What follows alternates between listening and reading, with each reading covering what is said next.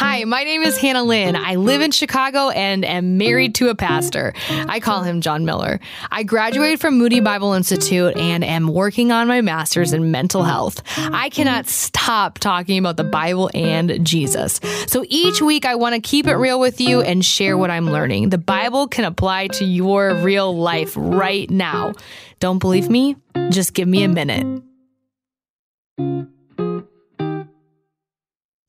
This summer, John and I went to Colorado, and Colorado actually has this special place in my heart because the last time I was there in the summer, I was really struggling with doubts about God and who He is. I was around 13, and I remember very clearly struggling with believing God was real, there, and that He existed. Maybe you've heard me say this, but I came to know a saving faith at the age of seven. Jesus called my name, and I never looked back. I had this friendship with him that was very real. And that's why when I was 13, it was very jarring to think and rethink what my faith was. I remember so vividly. We were camping in the mountains of Colorado, and I needed some kind of comfort because I was doubting and I didn't even know if this was wrong or right, but I was doubting. So I opened up my Bible to the book of Psalms. I was in the back of my parents' camper.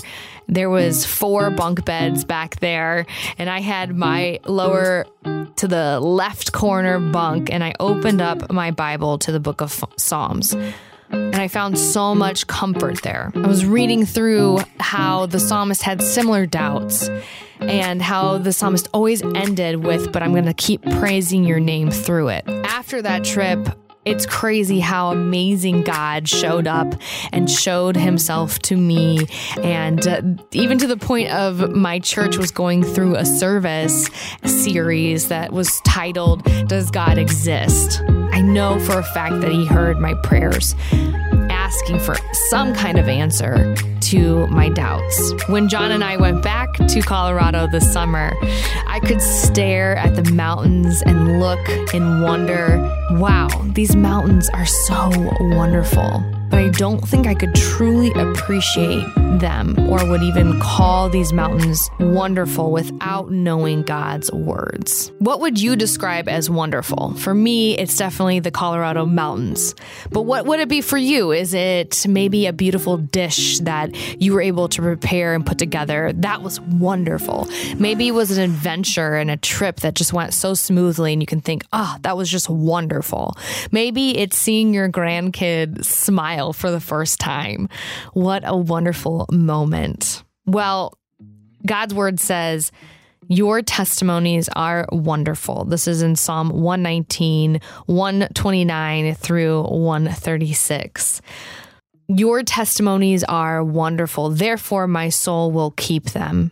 This reminds me of the story of Rahab a few episodes back, you can actually hear her full story. I kind of recount uh, the things that I learned from her story. But she was a prostitute that was used to save the Hebrew people after they had been wandering in the desert for 40 years. She decided to put aside her identity as someone who is from Jericho and feared the God of the Israelites because she heard of the great things that God had done. This is what she said according to Joshua 2 10 through 11. For we have heard how the Lord dried up the water of the Red Sea before you when you came out of Egypt, and what you did to the two kings of the Amorites who were beyond the Jordan, to Sihon and Og, whom you devoted to destruction. And as soon as we heard it, our hearts melted, and there was no spirit left in any man because of you. For the Lord your God, He is God in the heavens above and on earth beneath. So God was faithful to her and her family. And we also have recorded that Rahab is actually in the family tree of Jesus. The Moody Bible commentary says that the Hebrew word for wonderful usually is used of God's character, the things that he's done, or his redeeming acts. We find the same word in Job 42, verse 3. Who is this that hides counsel without knowledge? Therefore, I have uttered what I did not understand, things too wonderful for me, which I did not know. The same verse is found in the New Testament in Matthew 21 15. And the people of Israel and Moses sing after crossing the Red Sea about the Lord and how he is wonderful. Exodus 15 11 says, Who is like you, O Lord, among the gods? Who is like you, majestic in holiness, awesome in glorious deeds, doing wonders? Isaiah 9 6 says, For to us a child is born, to us a son is given, and the government shall be upon his shoulder, and his name shall be called Wonderful, Counselor, Mighty God, Everlasting Father, Prince of Peace. What we find in Psalm 119 is this link between God's character and God's words. Think about a time when you decided to go to the Bible for wisdom for a situation.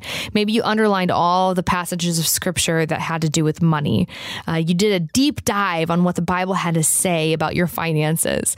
Maybe you looked at marriage in the Bible. Maybe you've never done this and maybe you need to. Maybe you need to underline all the words in the Bible that has to do with watching what you say. Or maybe your anger is out of control and all you need to do is open up your Bible and study self control. Remember that time that you decided to do things God's way, not your way, not the culture's way, not the way your family has done it for years. No, you decided to take the straight and narrow. You decided to marry your girlfriend. You decided to honor your parents by speaking well of them. You decide. You decided to trust that God's words are wonderful. And because of that, your soul has decided to say no to your way, but go towards God's way. It really is just that. It's this soulish keeping of God's commands. It starts in the soul. I think when we see that God's way does work, and that it is wonderful and that we can take him at his word. Our soul agrees with that. We see it. And the doubts can melt away and we can spend vacation uh, to Colorado and look at the mountains and think, wow, God did this. Why? How do I know this? Because of His Word. Your testimonies are wonderful. Therefore, my soul keeps them. Thanks for joining me for a little bit of uh, Psalm 119 reading. Psalm 119 is such a great chapter, and today we looked at Psalm 119, 129. Read through all of Psalm 119, especially if you're going through a time where you are not feeling like God's word is really speaking to you and you're struggling to get into the Bible. It really has helped me. So check out Psalm 119. Until then, I will talk to you next week. Wow, that's real. And I'm your host, Hannah Lynn. While you're here, don't forget to follow That's Real Radio, hit like, and share with a friend. If you want to find out more about me, the Bible, or Moody Radio, head over to that'srealradio.org. That's that'srealradio.org. Thanks for giving me a minute.